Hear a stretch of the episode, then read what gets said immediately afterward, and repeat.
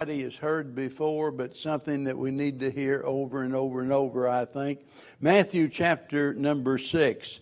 So, since I titled that other message, Winning Over Worry, I'm going to title this one, Winning the War with Worry. Winning the War with Worry. And whether we realize it or not, we are at war in that sense. And uh, uh, the battlefield is in our own mind and involves each and every one of us personally. As you know, this is a part of the Sermon on the Mount, chapter 6, verse 25. We'll begin there. The Lord said, Therefore I say unto you, take no thought for your life, what ye shall eat or what ye shall drink, nor yet for your body, what ye shall put on. Is not the life more than meat, and the body more than raiment? Behold the fowls of the air, for they sow not, neither do they reap, nor gather into barns, yet your heavenly Father feedeth them. Are ye not much better than they? Which of you, by taking thought, can add one cubit unto his stature? And why take ye thought for raiment? Consider the lilies of the field, how they grow, and they toil not, neither do they spin. And yet I say unto you that even Solomon in all of his glory was not arrayed like one of these. Wherefore, if God so clothe the grass of the field, which today is, and tomorrow is cast into the oven, shall he not much more clothe you, O ye of little faith? Therefore, take no thought, saying, What shall we eat, or what shall we drink, or wherewith uh, all shall we be clothed? For after all of these things do the Gentiles seek. For your heavenly Father knoweth that ye have need of all these things. But seek ye first the kingdom of God and his righteousness, and all of these things shall be added unto you. Take therefore no thought for the morrow, for the morrow shall take thought for the things of itself. Sufficient unto the day is the evil thereof. As I said, here is a picture of our war with worry and and I think if we're really honest, we'd have to say, and most folks are losing. Most folks are losing because, uh, unless I miss my guess, we all worry more than we should. But the the real problem, uh, or in addition to that, the that compounds the problem, is the fact that we tend to treat it like a, a minor matter. You know, it's if you get up and preach against. Uh, uh, against drugs or against alcohol or against this or that. I, you know, I, I used to, you know, you have a long list of all the things preachers preached against, and believe me, it gets smaller and smaller and smaller as the years go by. When's the last time anybody ever heard a sermon on mixed bathing? Let that sink in for a little while. Some some of our young folks they've never even heard that term. Boy, let me tell you, there's been some scorching red hot preach, uh, preaching about that. And I thought, boy, when you get to Texas, you know, man, everybody's going to. No, no, it's different down here. You get close to the coastline, and all of a sudden, it's kind of anything goes. And uh, so things are always changing, but it, it, makes some people really happy if you get off on one of those hot button issues, one of those really hot topics. I, man, they love preaching like that because it's on that particular sin. But if the message has to do with the sin of worry, boy, all of a sudden, you know, uh, we're, you know, we're not so excited about uh, listening to that. Nevertheless, worry is a serious problem. Number one, because it, it, it's sinful. I mean, if the Bible tells us not to do it, then it's sinful, right? It's sinful because it's disobedience to God. And, and it's serious because it's destructive. Think of you know, all of the different ways, and maybe we'll comment on it in more depth later, but all of the different ways that worry hinders us. It distracts us for, for one thing. You know, James said a double minded man is unstable in all of his ways. And it's kind of like the mule that starved to death standing between two haystacks, couldn't make up his mind which one he was going to eat out of. And I always think about that when I think about this matter of worry. Anytime we're worrying about something, we're distracted from something else. And uh, that can be dangerous. It disturbs us. You know, distracting you is one thing, disturbing you is another thing. Boy, uh, you know, you can call it anxiety, fear, worry, or whatever, but it all amounts to the same thing. It's just plain old fashioned worry. And we wring our hands and wonder, you know, wow, what are we going to do? And so forth. Instead of thinking about, you know, how's God going to solve this problem, we're worried sick about what are we going to do about it, you know. And so, uh, it'd be a whole lot better off if we just knew God was in control. It causes depression. It defeats us and keeps us from our goal in life and ultimately can destroy us in several different ways. But the wonderful thing here is that the Bible tells us what we can do to win the war over worry. And I'm glad that that I didn't write these words because you know that would give you uh, reason to reason to doubt. But keep in mind, these are the words of the Lord Jesus Christ. And I mean, he doesn't make any mistakes. He doesn't err. He's never confused. So I want you to notice three things that he deals with here. First of all, he deals with the, deals with the, the cause of worry. I should say the causes of worry. And he mentions several things. For example, in verse number 25, he mentions food and drink. Now, that's, you know, that might be the last thing on the list that Americans worry about. Uh, you know, we got plenty of food. I don't know anybody that's ever even got close to uh, starving here in America. Uh, uh, I remember Daddy back when I was a boy telling me and Sis that and he didn't make a lot of money. He worked hard, didn't make a lot of money. Uh, the union threatened to kill him, and he wouldn't join, and uh, so forth. And uh, he said, "I'll tell you what. I promise you kids one thing: you'll always have something to eat. You might not have a new pair of jeans when school starts. You might not have this and that, but I, you, as long as I'm alive, you're going to have something to eat." And uh, so we just didn't worry about that. We don't worry about that in America. And at the same uh, at the same time, there are millions of people starving to death in other parts of the world. So if we have food, we we, we ought to be thankful with that. You know, of course, we live in a day and age where we're not just thankful to have food. We want the kind of food that we want. All got our favorite. Somebody was uh, mention. I won't mention her name but it had to do with pizza and my love for pepperoni pizza and said, you know, you could eat that every day. I said, yeah, just give me a pepperoni pizza every day. And uh, so we tend to have our favorites. And while we're squabbling about not getting our favorite food, there are people in the other parts of the world digging through garbage to try to find a bite of food. How dare we worry about food? Then notice verse 25. He, he mentions here something to do with fashion, I think, or he says, and what ye shall put on. On down in verse number 28, you'll notice he says, Why take ye thought for raiment? Now, I don't know of anyone that doesn't have something to wear. But there are a lot of people that worry about what they have to wear. And we live, uh, again, in America and the European countries where we, uh, we allow the fashion designers to dictate what we wear. It, can, it can be, you know, brand new, but if it's not in fashion, nobody wants to wear it. And uh, that's why here in America we're probably the most wasteful people on the face of the earth. Perfectly good clothes that are discarded, thrown away, given to goodwill or whatever because, well, they're not in fashion. Now, you know, sometimes you outgrow your clothes or sometimes you lose weight and you can't. I've got a treasure trove uh, for, for some of my boys, my bigger boys, uh, over in the closet I've got to go through because when you lose 70 pounds, you can't wear a whole bunch of stuff that you used to wear. Uh, but uh, I, I, try not to waste that stuff. You know, you pull the belt up in another notch, make another hole in it, and, and things like that. But uh, the Lord said, "Don't worry about that." I remember whenever I just started pastoring, and uh, especially Kathy and Debbie.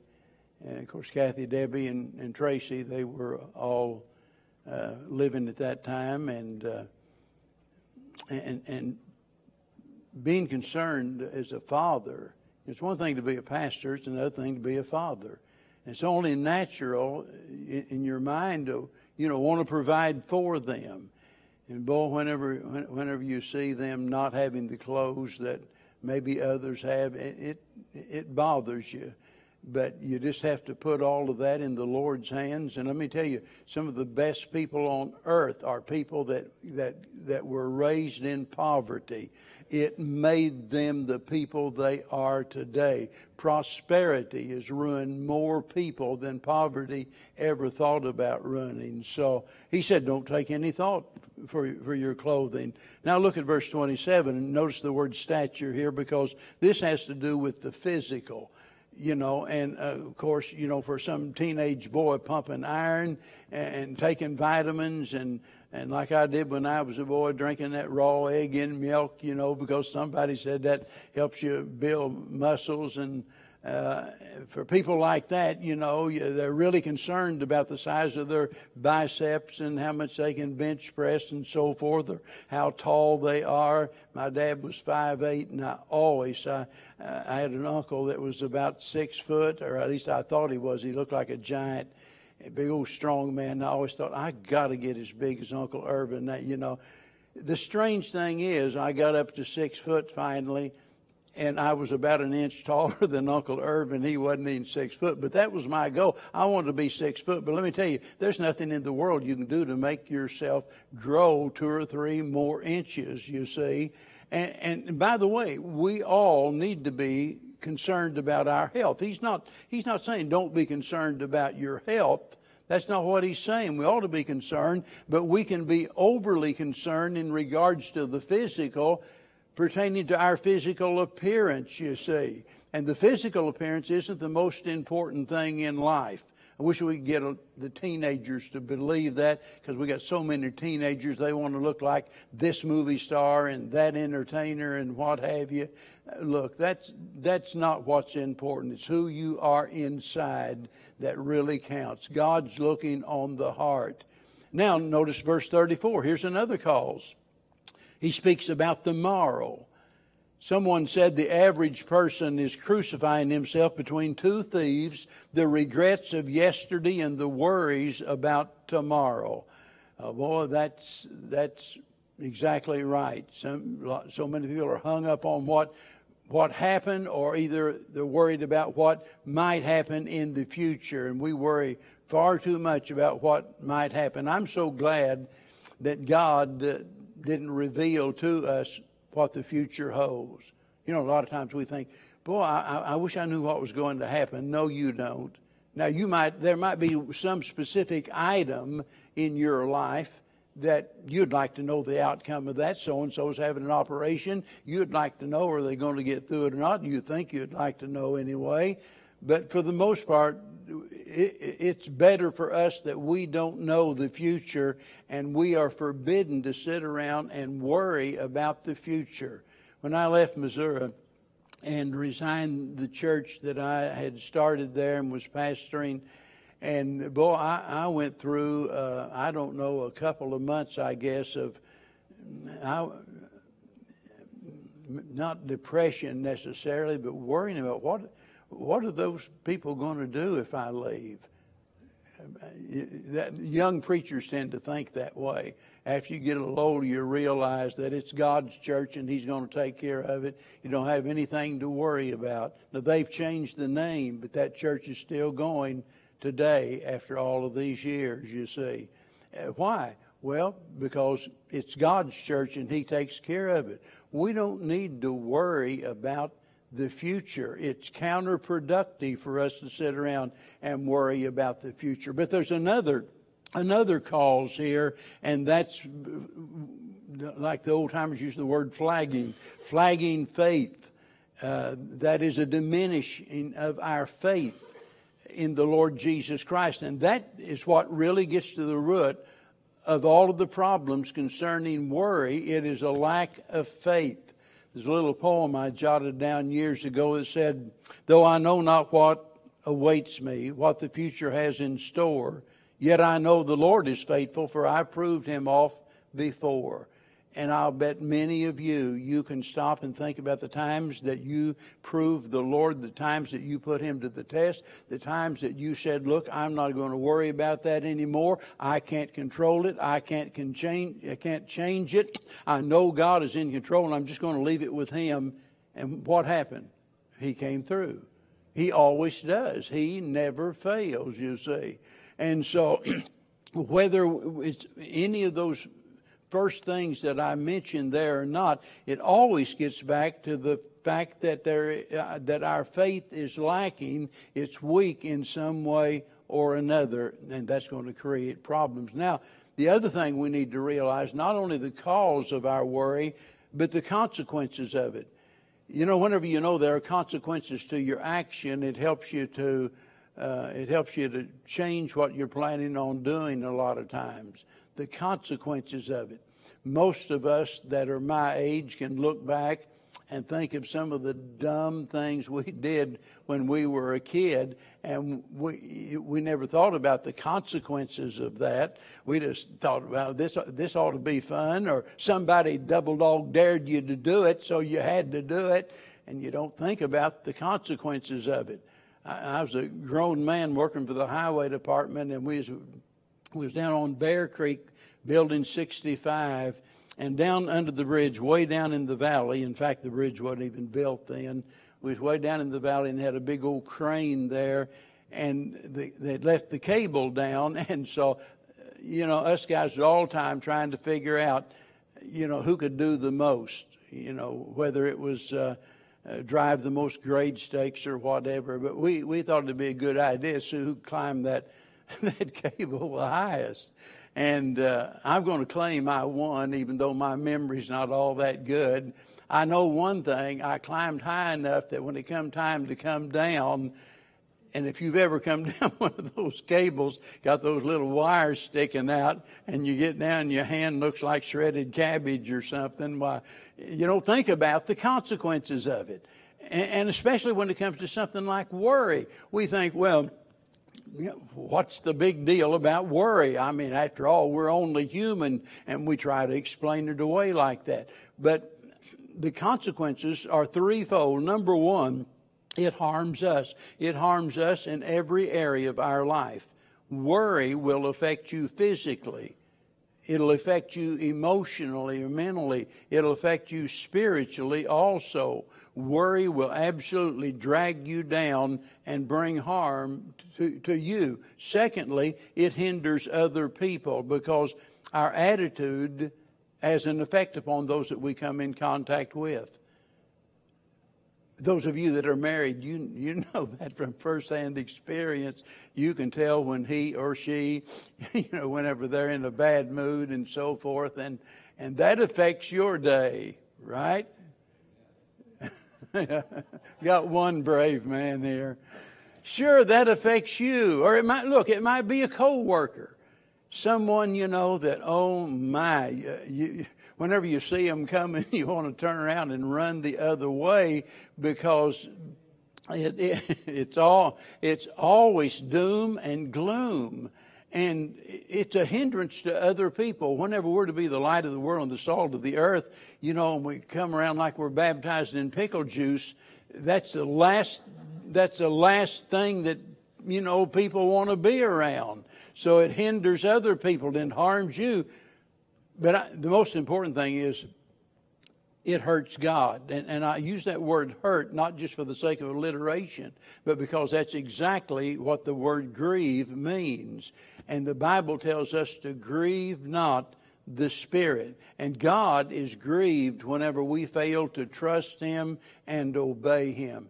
I often talk about the fact that, that faith honors God. God is glorified. He is honored as a result of us trusting Him. And that's why the Bible says, for without faith it's impossible to please God. Eh, you know, our, our, our goal in life is to bring glory to God. And so if we're going to do that, we have to please God, and we can't please God unless we trust God. And so those are the consequences. Now, naturally, naturally, there are a lot of subtitles under those three things, but those are the three big giant consequences of us worrying when we shouldn't. So that brings us down to the cure. What in the world are we going to do about it? Because I can almost guarantee you, most of us at some time in our life, maybe even right now, have worried about something and we were aware of it, but we thought, well, how do I overcome it? You know, it, it's really easy for, for I think most of us to sit in judgment of somebody else that maybe is uh, has a problem, let's say, with depression. There's so many different causes for things like this that we've got to be really careful that we don't lump everybody into one group because there are physiological problems that can complicate things and people that are given to fits of depression because it can be a chemical imbalance and a number of different things like that. So we need to be really careful about judging other people. But most of the time, we just refuse to face our fears, and that's actually the first thing that we've got to do because admitting we have a problem is the first step in us solving the problem, whatever it is. And, you know, whether it's the problem of worry or whether it's the problem of alcohol or whatever it is, until we admit, look, I've got a problem in this area, I'm failing God in this area, until we get there, we're never going to be able to change anything. Uh, the Bible tells us, I think, plainly that worry is an act of disobedience, which makes it a sin, and it ought to be confessed like any other sin. John said, if we confess our sins, he's faithful and just to forgive us our sins and cleanse us from all unrighteousness. Now, maybe you're thinking, well, wow, the way I worry, I'd have to do that every day. Bingo, that's exactly right. We're talking about the war with worry, folks. We're talking about something that you're you're not going to make a trip down to the altar and get on your knees and pray to God, boy Lord, I'm not going to worry anymore. Yeah. I heard that before. I've said that before. Yeah, I'm not going to worry anymore. Guess what? You'll be worrying about something tomorrow, and that's why we've got to be willing to deal with it when it happens. It's a war and that's made up of many battles. But first of all, it has to do with facing our failure in this regard. Secondly, it has everything to do with faith in our Father. I love the fact that God refers to Himself as our Father. And, you know, the Bible could speak about Him as the uh, I'm getting ready probably in a short time to preach a message about uh, trusting in the living God. Think about that. The living God, as opposed to all of the dead gods that the heathen worship. We have a living God. He is the creator. He is the judge, the King of kings, the Lord of lords. But boy, when you say he's my father, wow, that, that just, that, that just takes on a whole new uh, dimension about God. And being our father, God cares for His children, and He's proven it over and over again that He's trustworthy. You, you can trust God because you're His child, and uh, He's not going to forsake you, He's not going to, to fail you. And then there's another thing we need to do, and that's that we need to forget about the future in, in, in, the sense that we're worried about it. Look at verse 34 again. He says, Take therefore no thought for the morrow. No thought. Now, I think this is in the context of worry and fretting and what have you. I, unless I misunderstand it, I don't think for a moment here that he's saying don't make any kind of plans of course, James tells us, you know, we ought to say, if the Lord will, we'll do this or that tomorrow.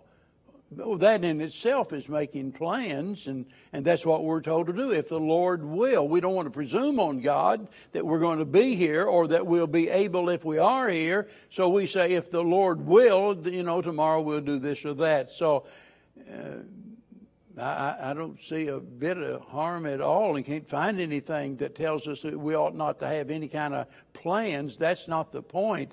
It's the worry and the fretfulness and what have you about, uh, about what tomorrow holds. It's also helpful to think about prophecy. That, that, that's all in the future, by the way. Talking about the coming glory uh, we're talking about our blessed hope, the coming of the Lord Jesus Christ. That's future, and we need to think about that.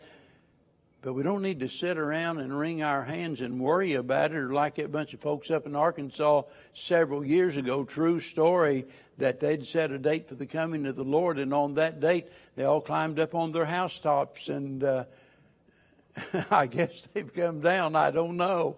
But uh, they did literally climb up on their housetop. I don't know why they did that. You could be six foot under the ground, and when the Lord comes, you're going to go up. But for some reason, they thought that was the thing to do, you see. And so let's, let's forget about tomorrow and uh, worrying about what might happen because you can't change it and you can't control it anyway. So we need to focus on on what? We need to focus on the things that we can control, and that has to do with our faithfulness. Notice there in verse number 33 seek ye first the kingdom of God and his righteousness. In other words, keep your focus there, seeking God first, his righteousness. That's what faithfulness is all about. I don't know about you. I think I do. I think you feel the same way. But I want to be like the Apostle Paul when it comes down to the end of the road and he says, I've fought the good fight, I've kept the faith, you know, and there's laid up for me uh, a treasure in heaven. Uh, you know, just to be able to, to stand before the Lord and hear him say, Well done, thou good and faithful servant. And so we need to focus on being faithful, not focus on being famous, not focused on, you know, trying to uh, climb the ladder of success in this world, but simply to be faithful to God. And then lastly, there's another thing that we must do, and that is we have to fuel our faith. That, in, in other words, if it's flagging, we need to build it up. And thank God the Lord gave us the means to do that because faith cometh by hearing, and hearing by the Word of God. You know, as a pastor or a Sunday school teacher or just a, a concerned church member, so many times it, it, it hurts your heart to watch people, and I'm talking about people you love, you really care about them, and you can almost predict their demise. I mean, you can see it coming a mile down the road because eh, they lose interest in in Bible study uh, just you know their attendance begins to uh, to wane, and all of a sudden you know they drop out, or or they cave into some temptation, uh, because none of us can maintain our strength or build our strength. None of us can have the faith that we need to do what God wants us to do if we neglect the Word of God. Let me tell you, you don't get enough of it in Sunday school. You don't get enough of it with my preaching or Brother Preston's preaching. You don't get enough of it. You need a you need a daily, regular dose of God's Word, and not just reading it. That's well and good, but you need to dig in and study. I was sitting there the other day, and I began to think of all of the different subjects, Bible subjects that that I would like to preach on or teach a series on. And boy, I mean, it's got a long list of things that come to my mind, and there's just not enough time. There's there's not enough not, not enough time. Uh, we'd have to have, for one thing, services every night of the week, and I don't have enough energy. Uh, but uh, that's what I'm saying is, like every child, take a little baby, you know, starting out, you know, they depend on somebody to feed them. But there comes a time where they got to feed themselves. And if they don't, they suffer the consequences, you see. So keep yourself strong and stay in the Word and build your faith. And I'll guarantee, I promise you, as you build your faith, your worries, your worries will diminish over time.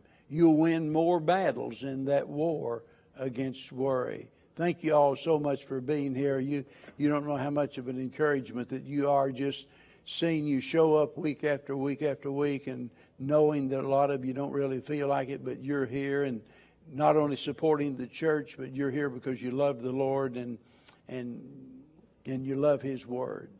All right. Any final word before we leave? Forget about don't.